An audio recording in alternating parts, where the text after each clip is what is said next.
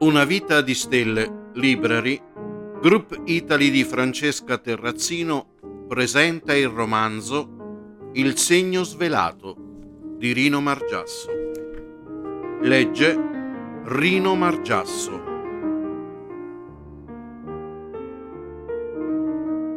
Capitolo quinto.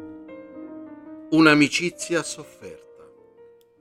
Iniziò la settimana con il lavoro qualche appuntamento con il fisioterapista che metteva in sesto le articolazioni di Pietro, in particolare la cervicale che aveva bisogno di una messa a punto, dato che ne soffriva spesso per una continua infiammazione.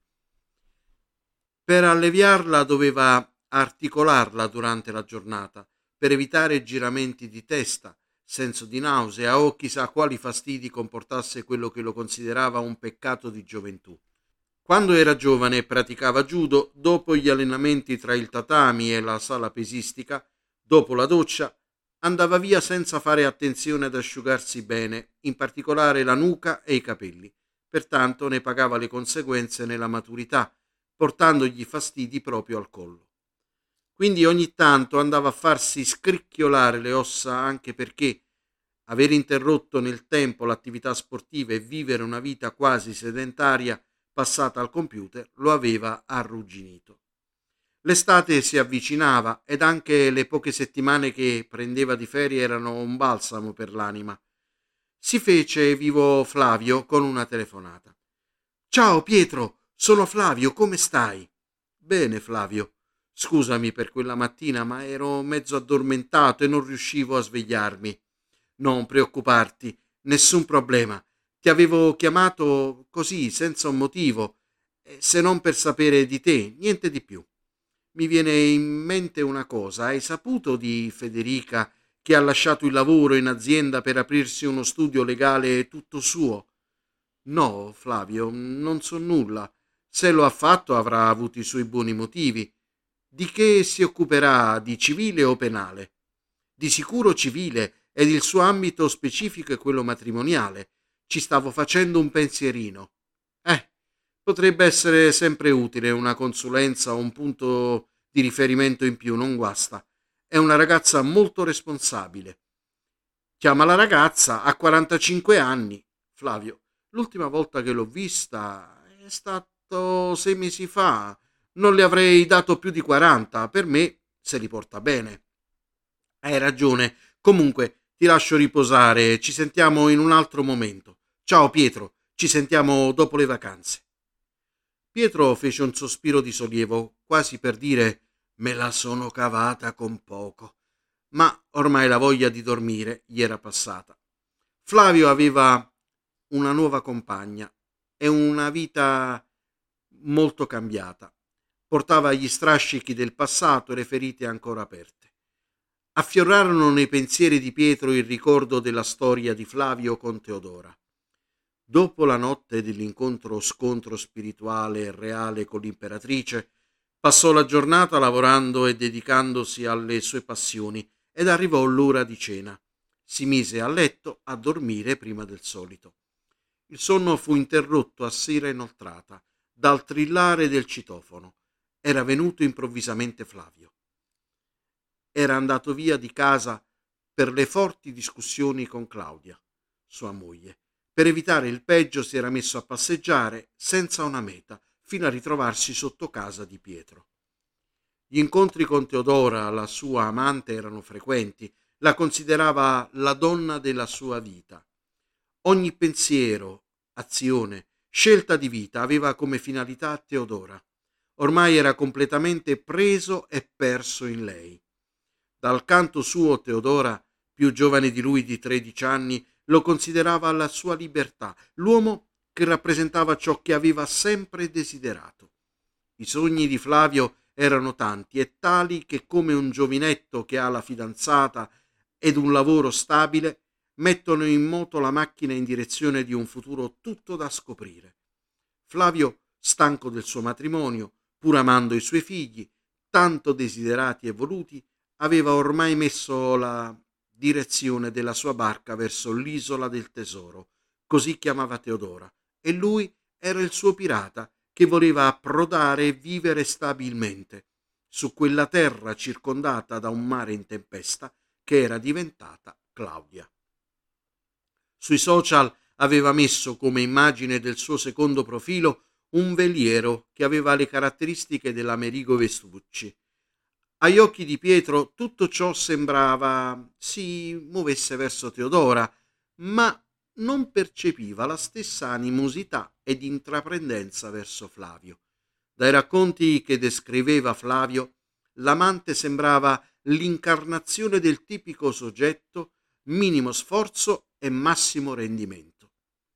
Pietro lo fece entrare e venne a sapere che i contrasti e le litigate tra i due coniugi avevano quasi superato ogni limite. Pietro, ho deciso che mi separo. Sai quanto ho voluto bene Claudia, ma ormai siamo arrivati al capolinea ed io devo pensare a me. Ho fatto di tutto per cercare di salvare il matrimonio. Le sono venuto incontro rinunciando alla mia carriera e ai benefici che la mia famiglia ne avrebbe usufruito. Quando sono andato a lavorare fuori, l'ho fatto per fare da battistrada ai miei figli, per un futuro migliore, ed ho pensato anche a cercare una migliore sistemazione per lei. E lei mi accusa dicendo perché te ne sei andato? La mia risposta è stata per la famiglia. Ho rinunciato a tutte le mie passioni e impegni.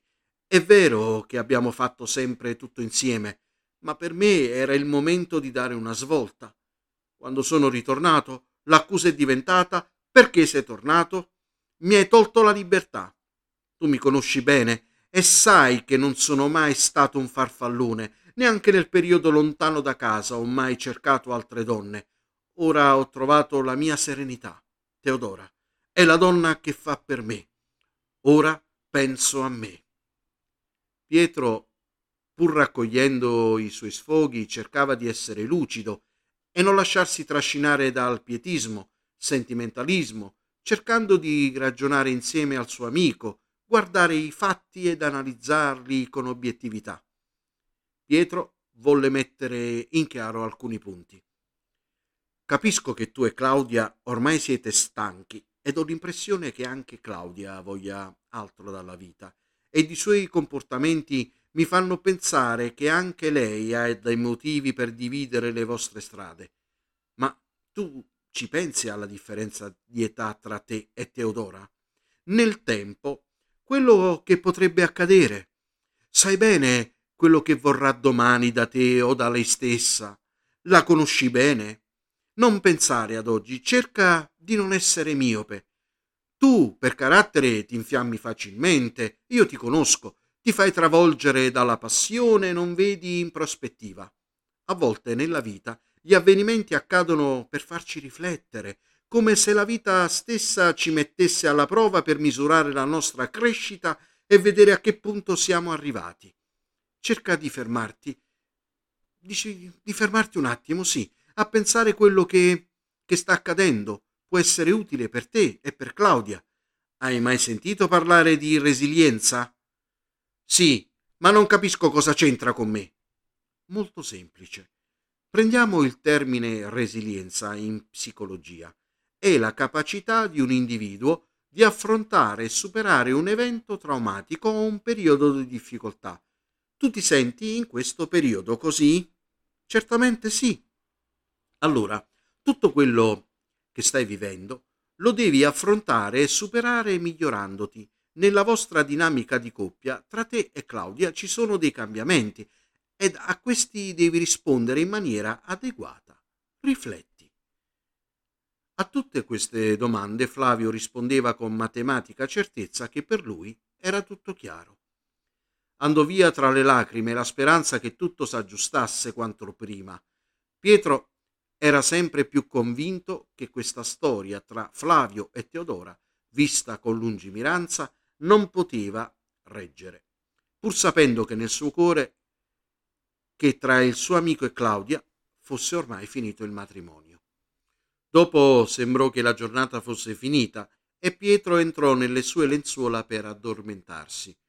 Come un orologio svizzero, preciso alle tre di notte, accadde che fu afferrato sulle spalle da due mani e due forti braccia, lo tenessero inchiodato sul letto era tutto sovrastato da un altro corpo pesante che lo teneva schiacciato sul letto e non riusciva a muoversi. La pressione sul corpo era sempre maggiore, quasi a togliergli il fiato, ma davanti a sé non vedeva nulla. Avvertiva tutto solo sul suo corpo. Durante questo corpo a corpo, con un'energia che lo teneva pressato sul letto, apparve davanti al suo volto a distanza ravvicinata il volto dell'imperatrice, sempre con i capelli ricciuti mogano, uno sguardo penetrante e ipnotico, con gli occhi rosso fuoco dritti negli occhi di Pietro. Così la bocca si trovava frontalmente a quella di Pietro. Ti ho avvertito l'altra volta di stare attento a quello che fai, ma vedo che non hai capito ancora. Non hai nessun potere su di me, non hai nessuna possibilità di riuscire nel tuo intento. Posso andare anche oltre se voglio e farti molto male. Pietro non riusciva a respirare e nemmeno a rispondere. La pressione su di lui e le sensazioni erano sempre più negative. Brividi di freddo su tutto il corpo, come se avesse avuto la febbre oltre i 38 gradi. Mentalmente, in quei secondi, non riusciva a concentrarsi e a capire il modo per sottrarsi e spostarsi da quell'enorme peso. Pensò a quante volte gli era capitato di farlo da un avversario durante i combattimenti di judo, ma questa volta il suo antagonista aveva una forza innaturale e sovrumana. Comunque sia, non riusciva a muoversi e spostarsi di un millimetro.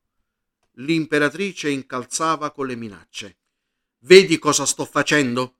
Non è niente in confronto a quello che sono capace di fare se non la smetti e ti fai gli affari tuoi. Che credi che i doni che hai non li conosco? Stai lottando contro uno spirito.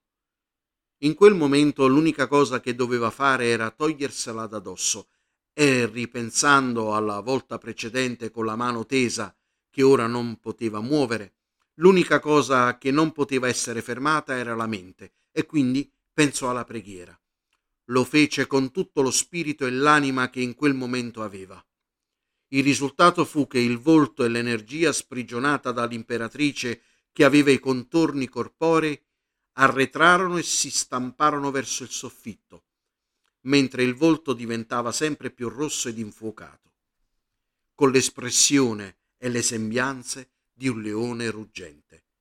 La preghiera di Pietro divenne sempre più forte ed incessante, con il risultato che tutta quella forma si sciolse come il fumo si disperde con il vento.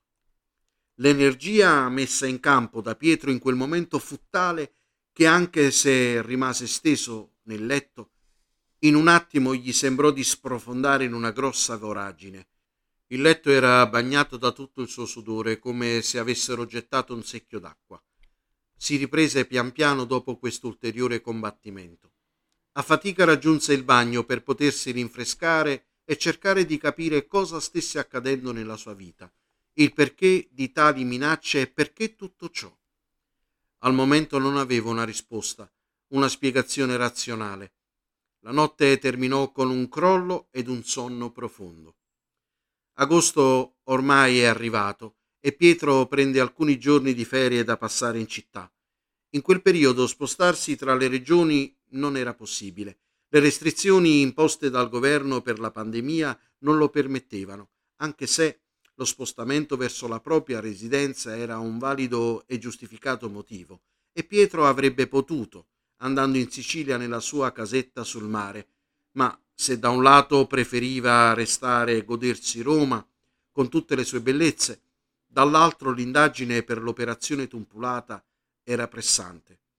In quei giorni di riposo Pietro parte dalla traccia del tatuaggio dei tre cavalli annodati. Questo simbolo appartenente all'ambiente celtico e più precisamente alla dea Epona, Pietro l'aveva già visto. I suoi ricordi non si limitavano solo al mondo esoterico ed a quello dei testi antichi, ma era qualcosa che nel suo subconscio l'aveva fatto saltare dalla sedia quella volta che lo vide nella foto di Mancuso e Sinni con il terzo misterioso uomo che li salutava con la mano. Uomo che raccoglieva da loro dei pacchi.